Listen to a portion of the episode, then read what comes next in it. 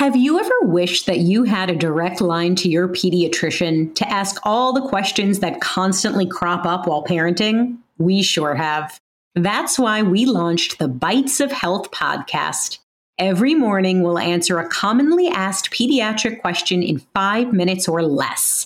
You can tune in while you're making your second cup of coffee or from the school drop off line. So be sure to tune in to Bites of Health, streaming now.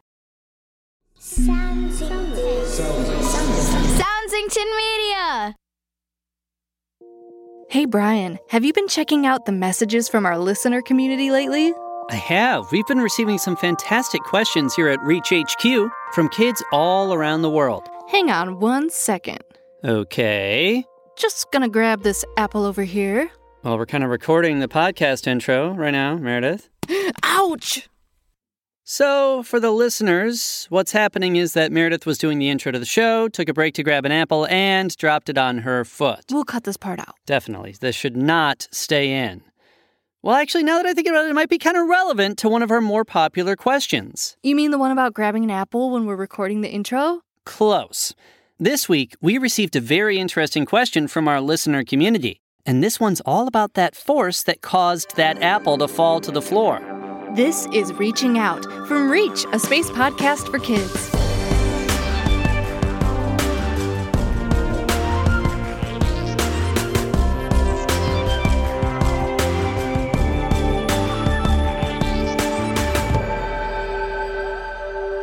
Reaching Out is our chance to answer real questions about space from kids around the world.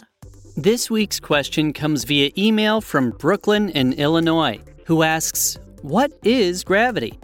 Great question. To get the answer, we reached out to our friends at NASA and spoke with Dr. Felix Landerer, project scientist of NASA's GRACE follow on satellite mission at NASA's Jet Propulsion Laboratory. Here's what he had to say.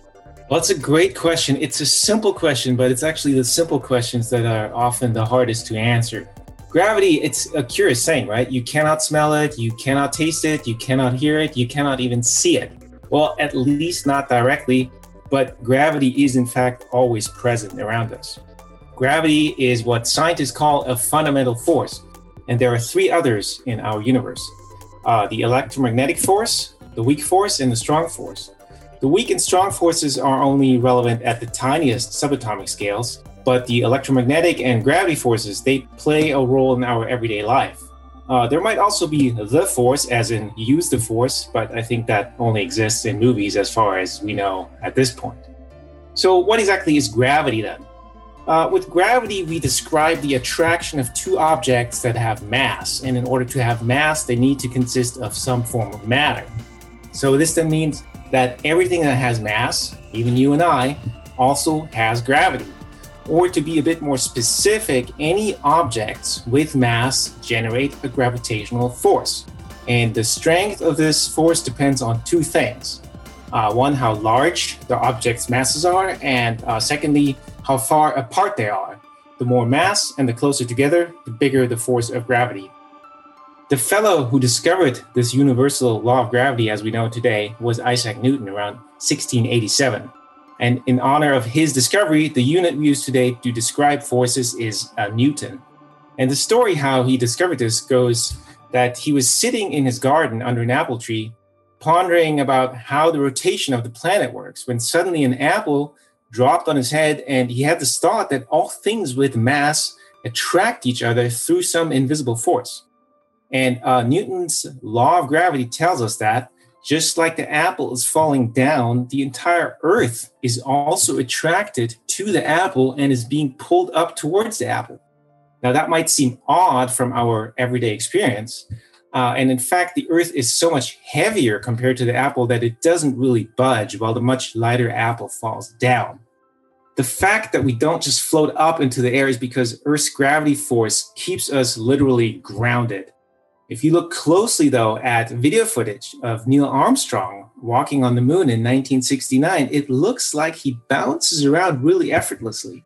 And the reason for that is that the moon is much lighter than Earth, which in turn means that the moon has much less gravity force pulling on Neil.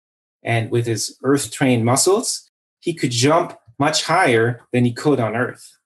Uh, in fact, the moon's gravity is only 17% that on Earth. A similar story on Mars. It has less mass than Earth, and its gravity is only about 38% that of Earth.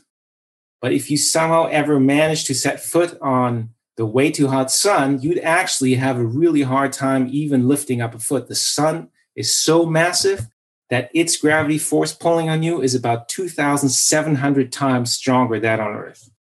So, if planets and moons and the sun pull on people through gravity, are two people a few feet apart from each other also being pulled towards each other because of gravity? Well, the law of gravity tells us absolutely yes. And we can, in fact, compute that force of gravity between two people. If we take two average adults, say 70 kilograms or 150 pounds each, one meter or three feet apart, the force of gravity between them is only a measly 0.0000003 newtons. That is a really small force. It's not big at all. It's over a billion times smaller than the gravity pull from Earth on each person. So when two people are attracted to each other, it's not because of the force of gravity. But we do have very precise instruments that can measure very small gravity forces. Currently, NASA actually has two satellites orbiting the Earth called GRACE Follow On that essentially use Newton's law of gravity to track mass changes on the surface of our planet, such as glaciers melting or groundwater levels dropping. And that is because water is matter and it therefore has mass and it therefore has gravity. So even though we cannot really smell or taste or hear or see gravity, it's force, it's a force that's all around us all the time, and it can help us measure and track very important changes on our home planet. And if you'd like to learn more about how NASA is using gravity to study Earth, please check out our webpage at www.gracefo.jpl.nasa.gov. Amazing. 10 second rule on this apple. You want a bite? I think I'll pass. Thanks again for that fantastic question, Brooklyn. Big thanks once again to Dr. Felix Landerer from NASA's Jet Propulsion Laboratory, along with our friends at NASA Space Place for sharing your time with the Reach listener community. Got a question about space? Let us know. Get your parents' permission and give us a call at 312 248 3402. Then leave us a message with your first name, where you're from, and a question for a chance to be featured in an upcoming episode. We can also accept your questions via email just send us your first name, where you're from, and what question you'd like answered to reachthepodcast at gmail.com. That's it for this week on Reaching Out. We're your hosts, Brian Holden and Meredith Stepien. Reach is produced by Nate DuFort and Sandy Marshall and edited by Nate DuFort. Our theme song and additional music was composed by Jesse Case. And our logo was created by Steven Lyons. Reach is a production of Soundsington Media committed to making quality programming for young audiences and the young at heart. For more information on our shows and the people behind them, go to soundsingtonmedia.com.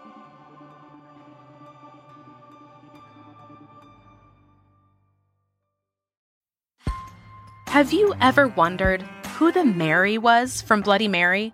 If the Loch Ness Monster was real, or if Ouija boards actually worked?